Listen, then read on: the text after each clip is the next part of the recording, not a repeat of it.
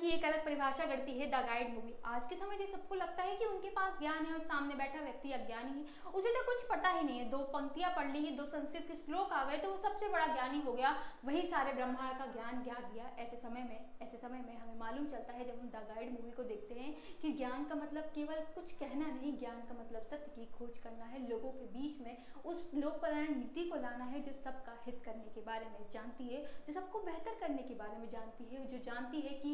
अपना पराया नहीं सब समान है